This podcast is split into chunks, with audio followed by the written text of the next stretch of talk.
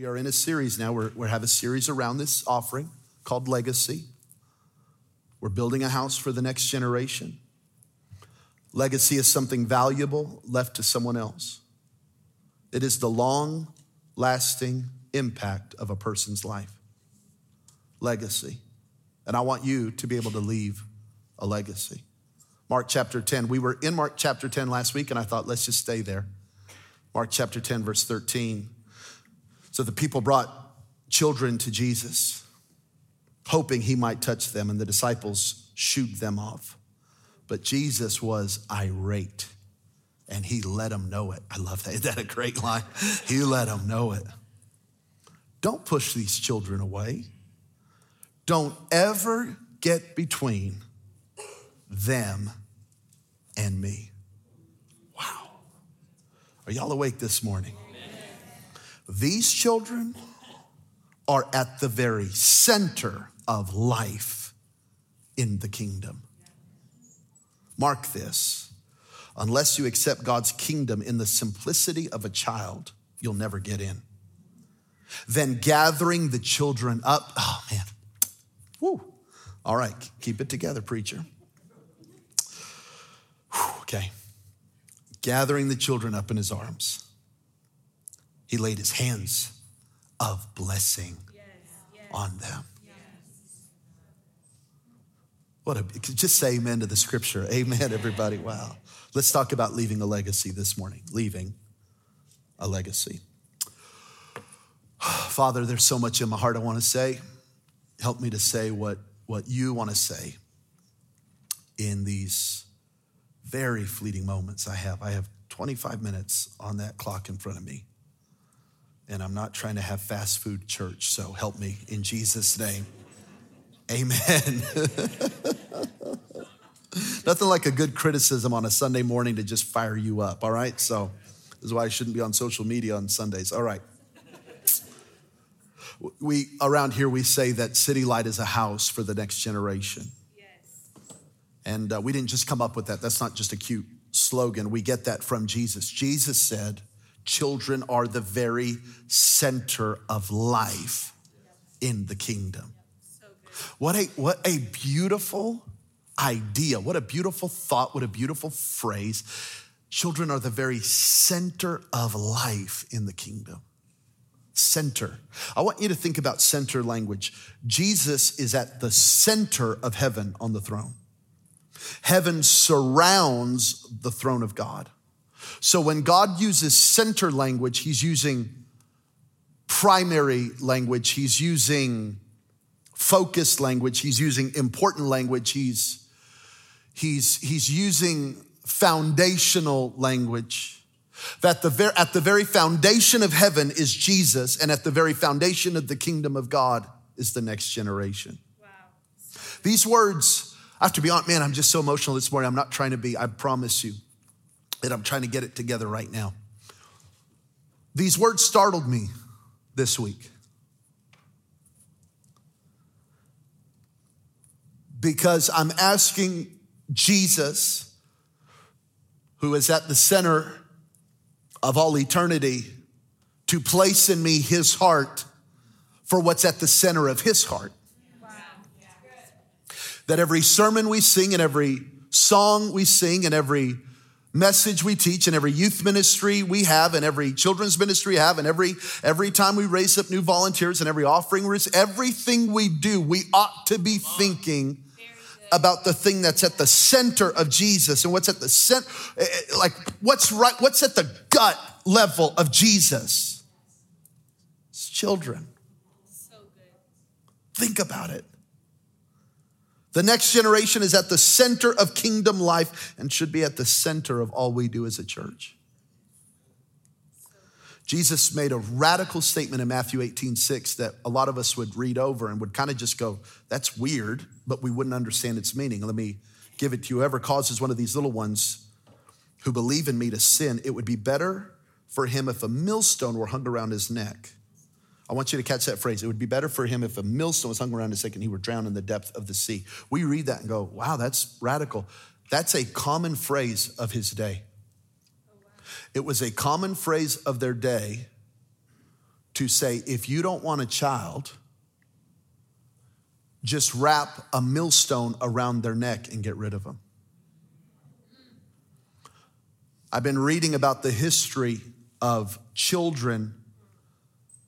Children do not find value in society until Christ appears in the earth. Until then, children were disposable and were free labor, and that was it. It is not until Christ appears in the earth that you see a change, a shift in ideas and culture. I'm talking about in world history, where people start to value children. Children were a commodity, children were maybe a necessity, but they were not beautiful or human to the people of ancient history. And it's not until Christ comes on the scene that you see a change. This is why it is revolutionary for James to say, real religion shows up in taking care of orphans. You know, what does God have to do with them? And God says, it has everything to do.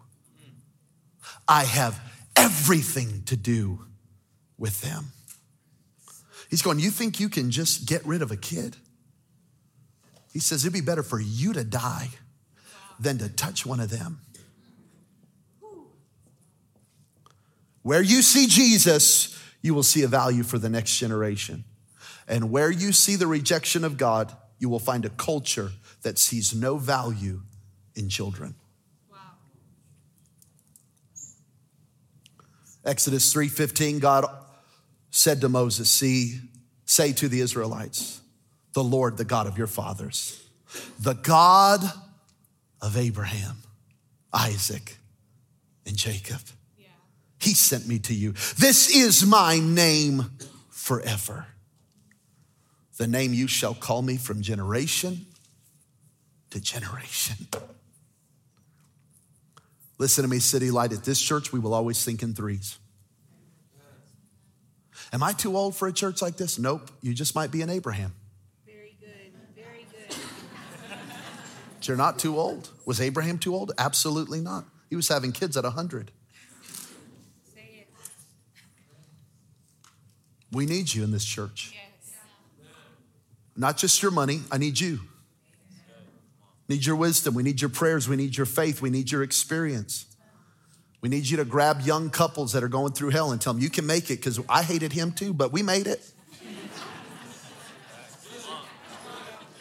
oh, we went through that too, but we, I need you. I need your stories. I need your hope. Abraham, we need you. The music's loud. Get some earplugs. I need you. Feels like a lot of kids. You should see the 1145. I need you. I need you. Abraham, I need you. Isaac, I need you. Jacob, we must reach Jacob. We will always think in threes at City Light Church, not in twos. Because Abraham and Isaac are in this auditorium. But, but I'm really after Jacob.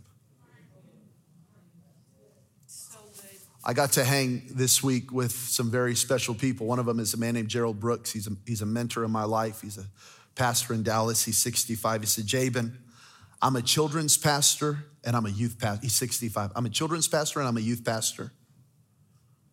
And we do adult ministry on the side. He said, I only offer adult ministry so we can minister to the kids. And I went, I love that. You know, we had 360 children last week in kids' church. 360. The average church in America is 60 people. We have a mega church over there. We care about it, we put our money where our mouth is. Why are you building a building for you? No, honestly, no for them. I feel the presence of the Lord in this house. Man, I feel this. I feel like, you know what I feel like? This is a bad day because this is tier number four that I am holding back. I feel like the Holy Spirit is pleased with this. All right, in 15 minutes, here we go. The next generation is open to Jesus. Yes. Did you notice the children running up to him? 85% of people who will get born again in America will get born again before they're 18.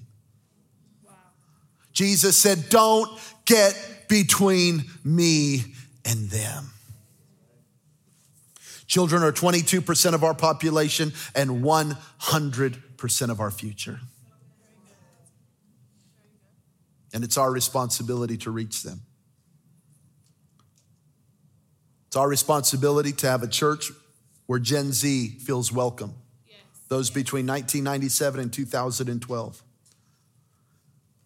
Only 4% of Gen Z has a biblical worldview. Only 4%. Gen Z spends seven and a half hours a day on their phone. They have the highest depression and suicide rates in history. Uh, only 25% of Gen Z that says they're religious attend any kind of religious service. That's on every religion. Atheism has doubled from Gen Z, uh, from millennials to Gen Z, and so has alternative lifestyles. 25% of Gen Z has grown up without a father in their home. We got to be there. We got to be there. We got to be there. We must be a church where Gen Z can receive Jesus, be discipled, and find spiritual family. Yes. We have a responsibility to them, and we're committed to them. And, and by the way, Gen Z doesn't have money. Amen. so 845, we got paid for them. They don't have money yet. And whoever gives one of these little ones a cup of cold water in my name, he will not lose his reward. Generosity is what you do for those who cannot pay you back. Yes. Very good.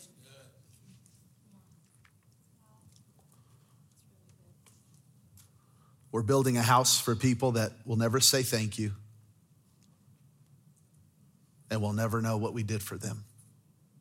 And then one day, they're going to have to build a house for their next generation. God is in to changing young people's lives. He gave Joseph a dream. He gave David a kingdom.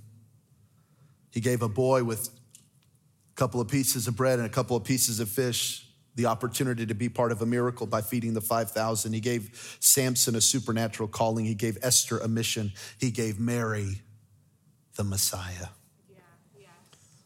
God has always had a plan for the next generation, and He still does. When God chose to come to the earth, He didn't arrive as an adult, Very good. He arrived as, as an infant, as a seed, as a child. Number two, let's build Him a house of worship. Let's build them, Generation Z, Generation Alpha, let's build them a house of worship. David is talking to his prophet Nathan in 2 Samuel 7, and he says, I dwell in this house of cedar, but the ark of God dwells in a tent. He goes, he goes, I've got a house, but but my church is portable. This sermon really works in this season. Amen. Because he goes, he goes, God's over in a tent, and I'm in this beautiful house. And, and he goes, I, I want to do something about that. And Nathan said to the king, Go do what's in your heart. It's in your heart. Watch this. God never told him to do it, but it was in his heart. God never commanded it, but God did honor it. I want you to catch this. Why don't we just be portable till Jesus comes? Yeah, I mean, I guess. But it's in my heart to build him a house. I can't explain this. I can't, I can't explain this. It was, it, it, God never made David do it but God was honored by David's obedience. Well, well, you go on to First Chronicles 28, and God speaks to David and goes, Well, listen, you're a man of bloodshed, you're a man of war. So this isn't actually about you, David. It's actually about your son Solomon. Yes. Yeah. This will be for Solomon. It won't be for you. It wasn't called the Temple of David, it was called the Temple of Solomon. Wow.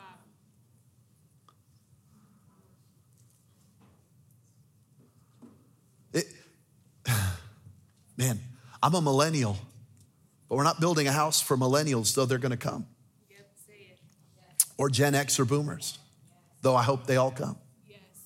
We're actually, we're actually building a, a, a house for Z and Alpha. Now, now, David got to see it and David got to be amazed by it and David gave generously to it. But here's what I want you to see. But it was, but it was for the next generation. David financed it, Solomon enjoyed it.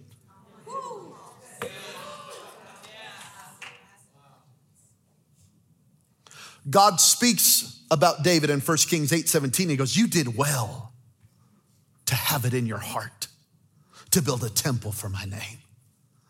God goes, That was really cool that you did that for me. I never made you do it, I never even asked you to do it. But that was cool. I don't know. That's uh, just how I hear it. That's in the Hebrew language. Amen. Yes, God said, That's cool. God goes, You did well. Good job, son. So good. You built me a house and I never asked for it. Why does everything have to be a command? What if we just loved God so much that we just wanted to build a house for Him and for them? I'm gonna name drop. Is that okay? Can I name drop? Go ahead. I'm gonna name drop. If you say no, sorry, I'm gonna name drop. Uh, I got I got to spend three days this week with John Maxwell, and uh, I know, whoosh, dropped it.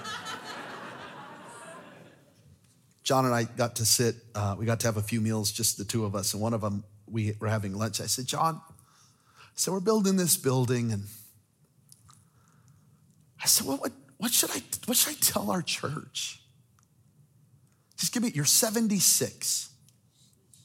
What should I tell our church?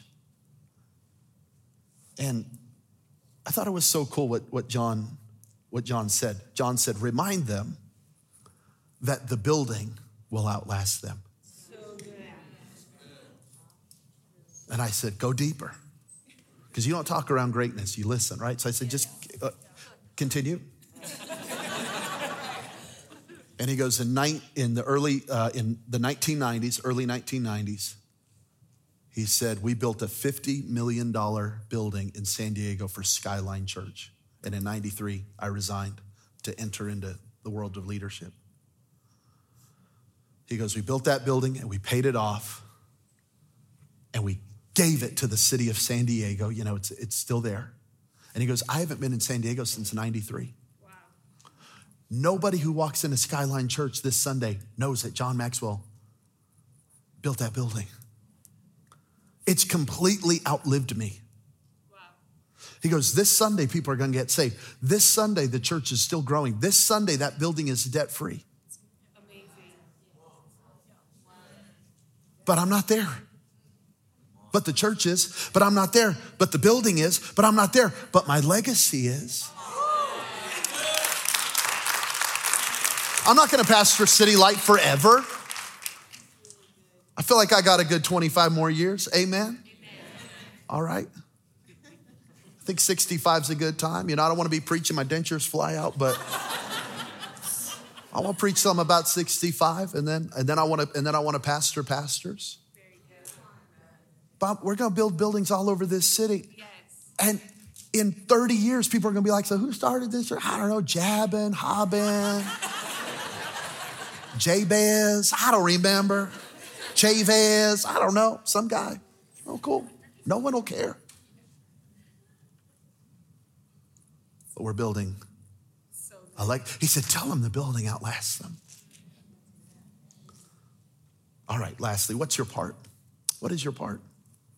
May the keys come up. I hope you hear my heart today. I am on, I am just on the verge of just having a just a just cry my eyes out because I just I feel this today. I just feel it. I just feel it.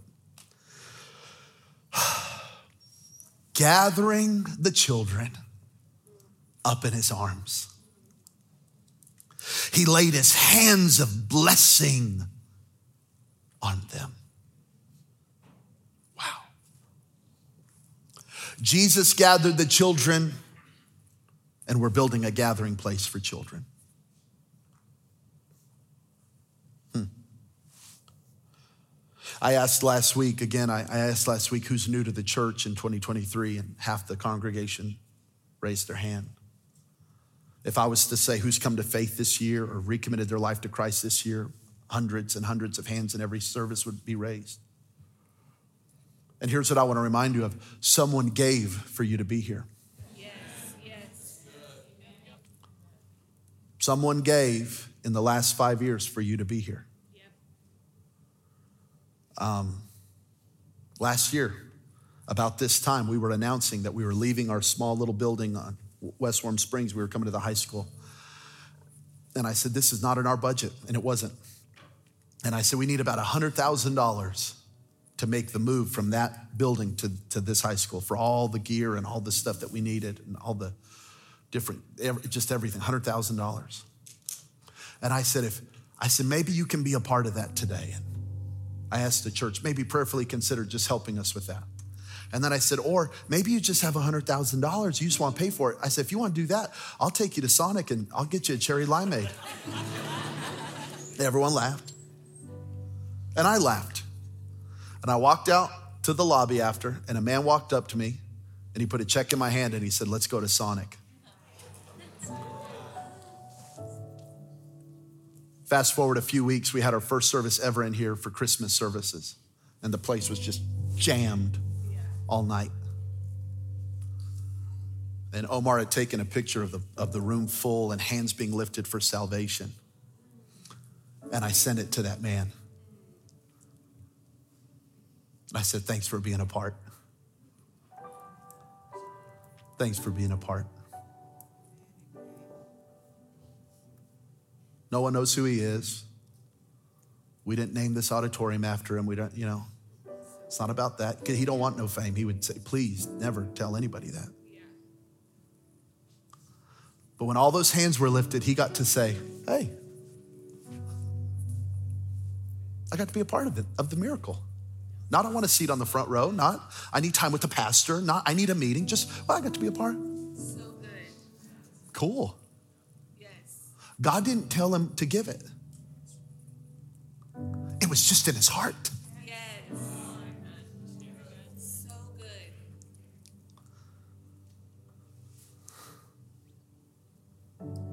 David said, "G- g- Gather the children around you in Psalm 102. He said, Gather them around you and tell them this. Tell them he will listen to the prayers of the destitute, he will not reject their pleas. Let this be recorded for future generations. He says, he says, grab those who are younger than you and tell them so that a people not yet born or born again will praise the Lord. Tell them the Lord looked down from his heavenly sanctuary. He looked down to the earth from heaven to hear the groans of the prisoners, to release those condemned to die. David said, Tell the story to the children.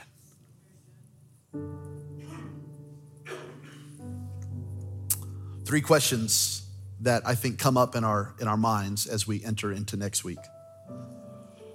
Uh, there's a good question What can I afford? That's a good question. I'm not asking anyone to max out your credit cards. okay, that's not your money. That's Visa's money. All right, that's not.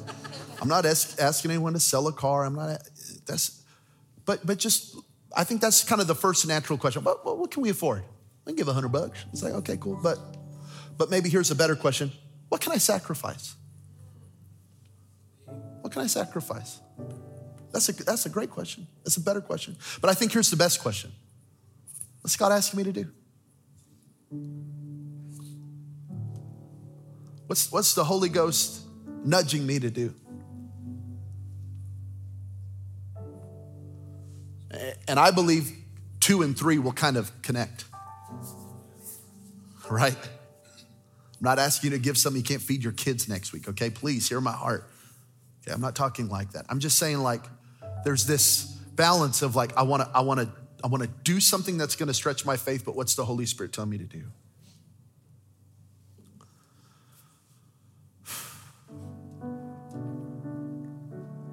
I entered into 2023 and my my word from our fast uh, we fast at the beginning of every year. And my word for the year was radical generosity, radical harvest. That's what the Lord told me. He said, This is going to be a year of radical generosity and radical harvest for you. And I said, All right.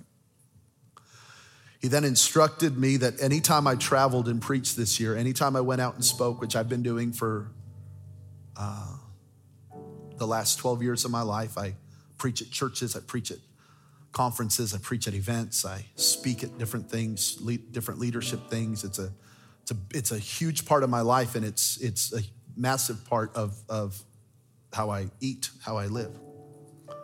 And the Lord said, everywhere you go in 2023, you don't, you don't keep that. You don't keep any of it. Anytime you go preach, you ask that church to make the check out, not to Jabin Chavez Ministries, but to City Light Church. And you don't get any of it. You don't get a kickback, you don't get a bonus, you don't get a tithe, you don't get any of it. It all goes to the church. That's what the Holy Spirit asked me to do this year. And it stretched my faith and it and it changed our budget. Praise the Lord. There's three kinds of giving in the Bible there's the tithe that's commanded, there's the off- offering that's commanded, but then there's extravagant offerings. Now that's a really cute way. Can I just can I keep it real with you? That's a really cute way of saying an ouch offering. Extravagant. Isn't that beautiful? No, it hurts. It makes you go, ow. Ooh. It's like the hot plate that comes at Ruth Chris Steakhouse. Y'all ever been there? They go, the plate's hot, and you go, okay, and then you touch it anyway, right? Because we got to test it. Ah! It's like it's like that kind of offering. It just makes you go, woo! Oh, I'm alive. David gave an extravagant offering in 1 Chronicles 29. Moses gave an extravagant offering in Exodus 36. Solomon in 1 Kings 3. Mary in John 12. The church in Acts 5. These were spirit led, from the heart, generous gifts.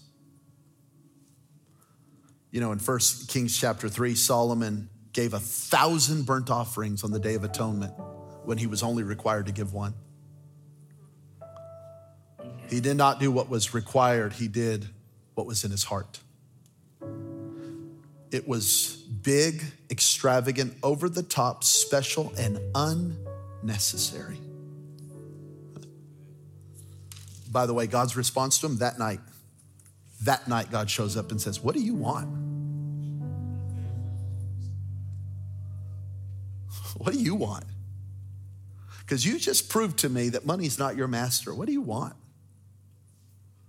And then Solomon proved it with his prayer God, give me wisdom. Give me an understanding heart. And God goes, You didn't ask for money, you didn't ask for victory, and you didn't ask for your enemies. So I'm going to give you wisdom. And because you didn't ask for it, I'm going to throw all that in. I'm going to give you money, victories, and your enemies. Because you didn't make it about that. You made it about me and you. And you made it about the people. Because you know what Solomon's prayer for wisdom was, right? He said, I need wisdom for your people. He didn't say my people. He said, For the people you've entrusted me with, they're too great for me. I can't do this without you.